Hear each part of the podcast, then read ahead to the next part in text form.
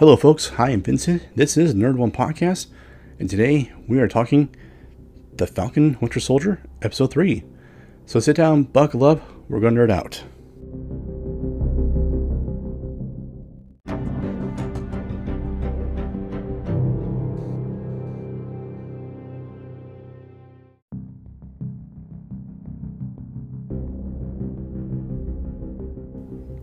You know, it's really hard to believe that we're already three episodes into this.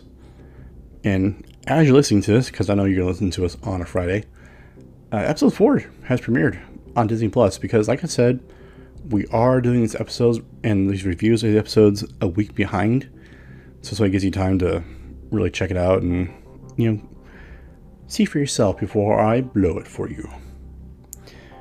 But really, this episode, you I mean, it wasn't a bad episode. It was fun. It was action packed, but really, it was Bucky and Sam and Zemo, you know, versus, you know, Madripoor, basically. Um, so basically, what happens in this episode? Uh, Bucky breaks out Zemo from prison on the terms that they're going to help, that he's going to help uh, Bucky and Sam find the super soldier uh, serum, where it's coming from, and deal with it from that point. And if he gets out of line, he goes back to prison, maybe a little more broken apart, beaten up than he already was. Um, but like I said, the biggest part of this episode and the most fun part about this episode was the return of Zemo. He's more playful in this series than he was in um, Captain America Civil War. Because Captain America Civil War, he was a man on a mission. He didn't care. He was basically on a suicide run. Because if you remember at the, well, near the end of Civil War, as Bucky, Cap were fighting Iron Man, and basically Zemo's plan had worked, um, we see Zemo go out, listen to the voice from his wife one more time, who had, you know, died in Sokovia and he literally puts a gun to his head. He's going to kill himself, you know, to go join his wife and kid. But of course, Black Panther stops him and says, you know, the living aren't done with you yet. And the weird thing for me is Bucky and Sam find um, Zemo in Germany. Why is he not Wakanda? Didn't Black Panther basically take him to Wakanda to answer for his crimes and you know, killing King T'Chaka. Uh, I, I hope they explain it. And they they hint towards it that they will. Because at the end, you know, Bucky turns around and there's someone from Wakanda sitting right there, and he basically says, "I was wondering when you're, I was wondering when you're going to show up." But you know, really, Zemo was kind of like the highlight of this episode. He was, like I say, he was playful, but he was smart. Um, you can tell he is he's a tactician. That's what he really is. He has plans. They're well developed. Um, unfortunately, he does, you know, kill the guy who supplied the super, super soldiers or who rediscovered the super soldier serum. So that's kind of one one oopsie on you know Sam and Bucky's part. Uh, we also get to see you know uh, John Walker and Hoskins come back, or Captain America and Battlestar, and they are investigating um, where uh, Karli Morgenthau has been. Uh, I don't recognize, you know, Walker is interrogating someone in Germany. I think it's the guy who helped out the Flag Smashers. It's I don't recognize the face, but maybe he did in the episode. I don't recognize the face, but maybe he's just someone else who had helped, and they were tracking Karli there. But of course, the guy doesn't talk, and kind of one of the one of the best lines in the episode is Walker's like, "Do you know who I am?"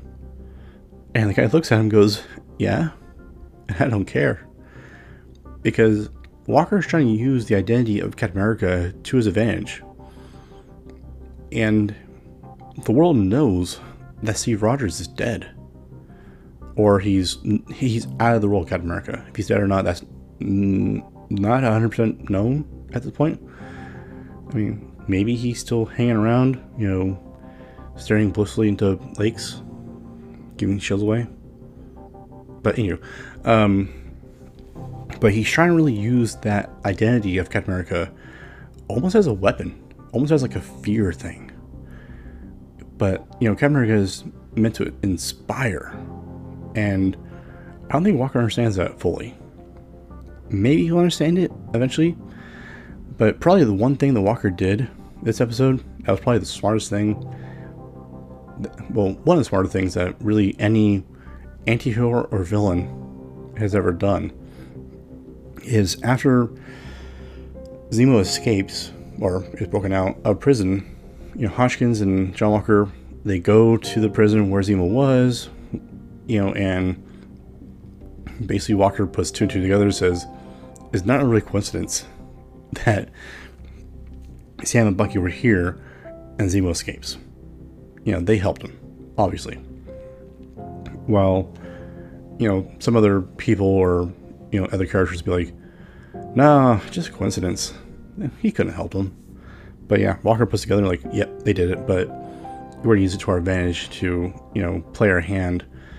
And the authorities aren't going to really care how we got the job done as long as we got the job done, which is basically stop the Flag Smashers, bring Zemo back, and possibly Bucky and Sam along with him. But who knows?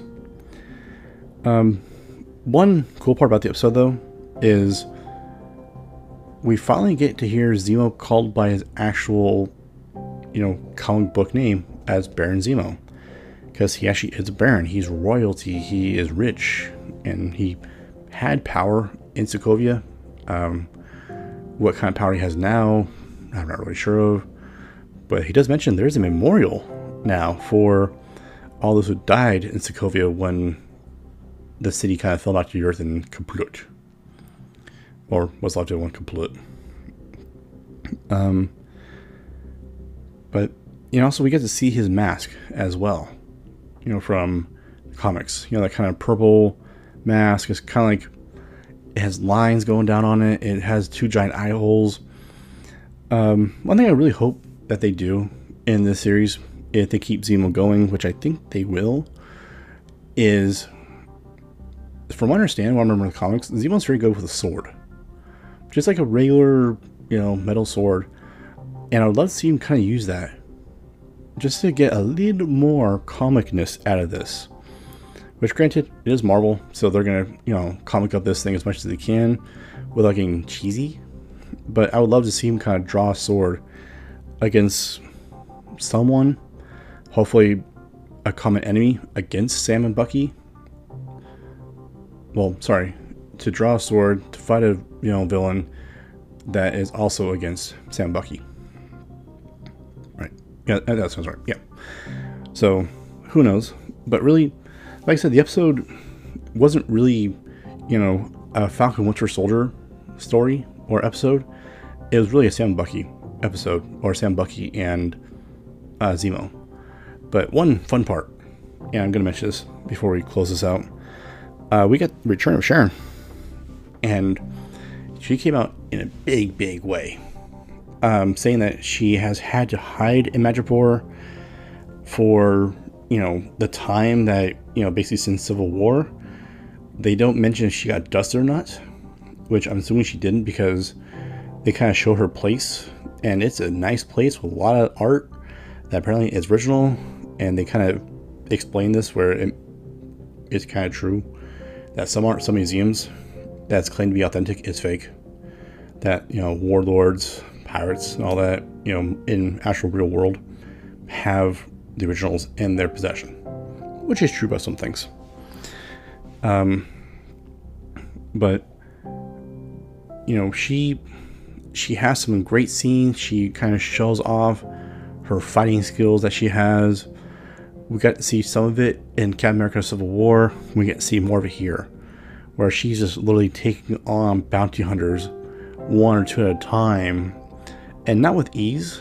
You could tell that, you know, she's having to be smart about it, but she's giving all she has and she kicks ass in it. Plain and simple. Um, she does some wicked moves and some of those guys, if they get up, are going to be they're going to hurt for the rest of their lives probably.